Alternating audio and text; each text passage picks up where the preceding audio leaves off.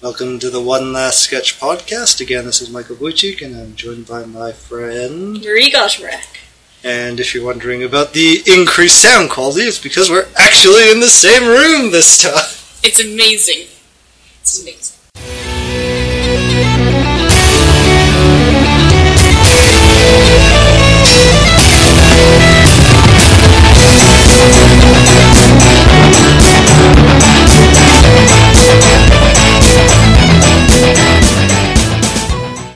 Just came back from Roosters. Brewster's, which is, I think, only in Alberta. I probably totally lying. Microbrewery restaurant. Thing. Yeah. They make their own beer for themselves. No, that explains a lot. Yeah. Uh, So, yeah, that, um, we had a sample of all the different beers. Thoughts? uh, they were from bad to okay. There's about two that I really like there, so. And my body is protesting what I ate. Very greasy food is the downside. yes, I feel quite gross after eating that beef tip.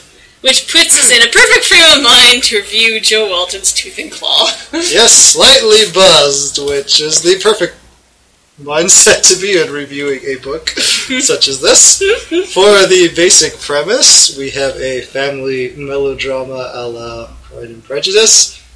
The difference being that all the main characters are dragons. Indeed, all the characters are dragons. Well, I suppose there's one human at the end. There is one human at the end. For not a lot of time.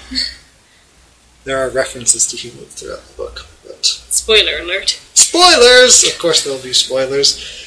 However, I'm just assuming that with a book with such an insane premise, it won't really matter what we spoil. Yeah. It is a fairly standard melodrama, the main attraction being that dragons! Dragons. Um, now your listeners probably don't know this thing about me, which is that if you sort of walk into where I live, there's dragons everywhere. I have a bit of a thing about dragons. I do tend to read books that just happen to have dragons on the cover in some kind of thing. Yes, I bought this at a used bookstore in Whitehorse. Basically, I saw it at the used bookstore. I went back home, Skyped with Marie, and said, uh, Do you want this? I said, yes, there's a dragon on it. I'll take it. So I bought it and mailed it to her. And now I came back to Edmonton for two weeks, and I borrowed the book that I bought and mailed to her so that I could read it for this podcast. it's, I have to say, it's a lot better than you'd think the It- premise would be. I have to say that that's probably true. It did win the World Fantasy Award and the John W. Campbell Award for Best New Writer. yeah. Although winning the World Fantasy Award that year was, well, we looked up the other contestants, so yeah, we can see why. I guess the most interesting part of this book is that it takes axioms of various Victorian melodramas that we just don't find acceptable anymore and makes these social conventions biological in Yes. dragons. Literally, your status is your size as a dragon, which I kind of thought was funny. And you get to be a larger dragon by cannibalism of other dead dragons. Although eating a living, killing a, living dragon and eating it entirely for that purpose is wrong on so many improper levels. but um, yeah, it's by eating other dragon meat that people, that dragons get larger and thus become more prosperous. Yes. So your lower classes are all about seven feet is about the largest that they grow. Yep. Their wings are also bound together and they're allowed to fly.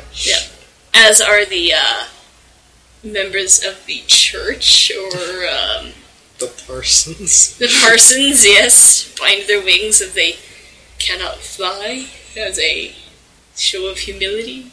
The history is a rough uh, replica of British history in that there was an invasion long distance in the past by humans who tamed the dragons and introduced all these customs. Then they, unlike British history, rose up against their masters, but still retain many of the social mores and customs from humans, including religion. But in this case, the Parsons have a slightly different religion based on dragon principles and persecute those who follow the old Yargish or human religion, Yes. which is shockingly like Catholicism. yes, it's very, very like Catholicism. Definitely Christian of some kind. Yeah. No, yeah, there was that bit where it's like, oh my god, they believe that what's his face was a Yarg.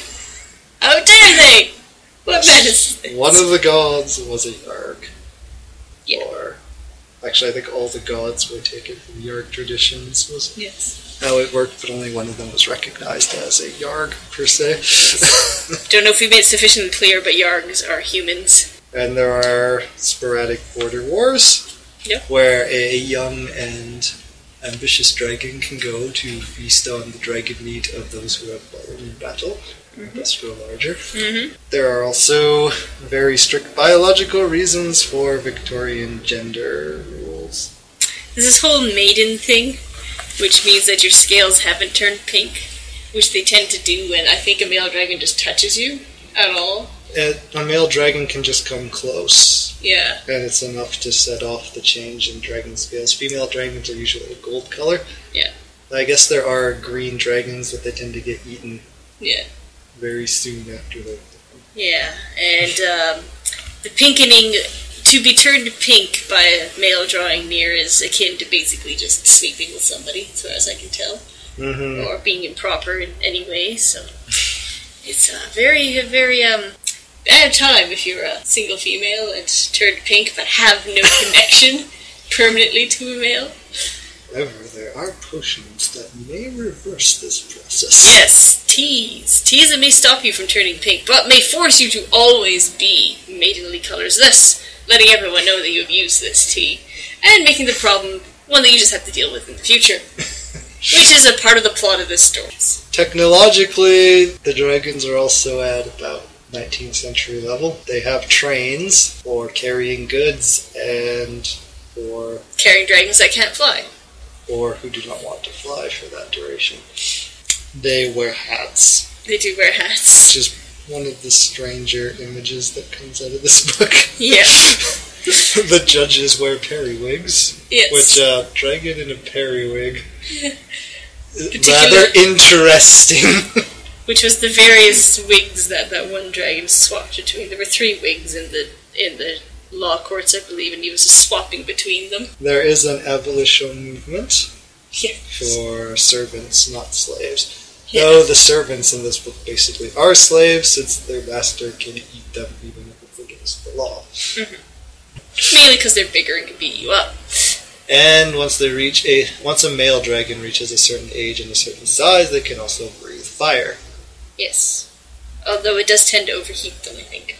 Yes, and make them die fairly soon after they do this. Yes. Burns them out, as it were. Lifespans last uh, hundreds of years. I believe if you are a larger dragon. I don't think that servants have the same lifespan. Uh, no, I don't think so. Even though they also live quite long. Yeah, and, um, There are dragon balls. so terrible pun! yeah, there are definitely social events in this world. Uh, sort of as pointless as many Victorian sort of social events were. Dragons drink tea. Yep, and uh, eat some sheep. I think they eat sheep mainly, don't they? Yes, but there is a ban on cooked meat. A religious ban, actually. Because that would make you more yargish if you cooked your meat. Raw meat is the only way to go. What sets off the plot in Tooth and Claw is that Bon Agornin, a respected dragon, dies, but he doesn't have much money. And according to dragon custom, his relatives get to partake and eat of his body. But there'd been a his will that only his direct descendants should partake of his body. Or it's that the richer ones can only take one bite, and that the rest of the body will be left over to Yes, that's right. his to the weaker sons and daughters. There is a dragon called the illustrious Daverak who is married to Bon's daughter. Baron. And he believes that, according to the will, only the gold was divided in this fashion and not Bon's body. So he ends up devouring, along with his wife, half of Bon Agornin's body, thus upsetting the rest of the family of Bonagornon. Avan, uh, Penn, who is a parson, Selendra and Haner. Selendra and Haner being, being maidens, and the others not. And before Bon's death, the parson Penn heard his confession, which, according to our rules of the not Anglican Dragon Church, is a sin. and it was this confession that gives proof that Bon's body was supposed to be divided, according to what was the conventional interpretation of his will. But in giving in allowing confession to occur, Penn could not then uh, Remain incriminate himself by explaining how it was that Bon, that he learned that Bon wanted his body divided, because then he would have given confession, which would have been a reason to strip him of his bonds and throw him out of the priesthood. I think. Yes. What follows is a fairly convoluted plot, as Victorian melodramas are, Yeah. where there's lots of talking, Lots of talking, lots of kind of wandering around and being bored and melancholy. not much particularly happens, but uh, the usual boredom that you would face reading a Victorian melodrama is alleviated by the fact that every character is a dragon. it does make it so much better. See, dragons make everything so much better. In this case, the social explanations are usually quite hilarious when they're tied to biology.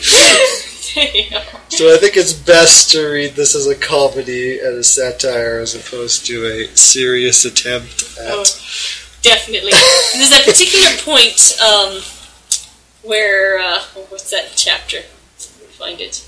Okay, the kind of each section, um, each each chapter has a name, but each section there's also subsections. So there's like the second hearing, the second proposal, the third proposal, for example. And then there's uh, section 60, which is entitled "The narrator is forced to confess to having lost count of both propo- proposals and confessions." which I think pretty clearly signifies the uh, attitude of Jo Walton in writing this. And how incredibly twist, twisting this plot gets over time. Yeah, it's.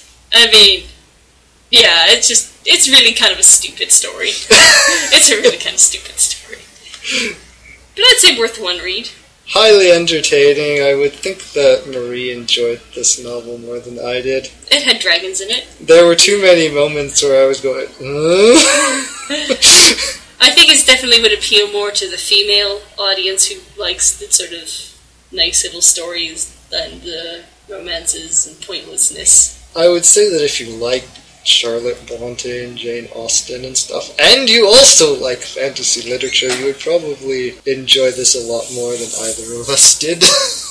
Not to say that we didn't enjoy it, because the novel is a lot of fun. It is good. It's yeah. I wouldn't say there's anything profound said either about life in general or particularly about the Victorian era. Yeah.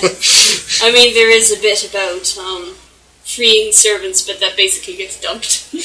Yeah, that doesn't really come to anything. And there's a very quick turnaround in the plot where it just sort of very quickly all gets resolved and ends. As any Victorian melodrama does, all your loose threads get wrapped up. The only thing that really confused me about this was the whole illust, illustrious, exalt, exalted. Yeah, they have various titles for various levels of dragon. And it just really doesn't make any damn And sense. I guess there aren't any more majestics, which is the highest level. Yeah, Majestics are all. Okay, do we have anything else to say? Ah, no, I think we've gone over it. Tooth and Claw. Definitely worth one one round if you're if you're into so, to something. Uh, Jane Yolen says for the, the Pride and Prejudice of the Dragon World. I love this sly, witty, fast-paced, brilliant little book. So if Jane Yolen says it's good, it probably is, right? I guess it would also be balanced on how much you actually like Jane Austen and other Victorian melodramas. And somebody who doesn't particularly enjoy Pride and Prejudice or Austen-esque writing, I thought it was good. Yes, I don't enjoy that kind of stuff in anyway. uh, I still thought parts of it were pretty hilarious, and you know, dragons and top hats. Neoponics and uh, eating, but eating each other, but with such decorum. that is our quote unquote analysis of Tooth and Claw. yeah. All right. Good night.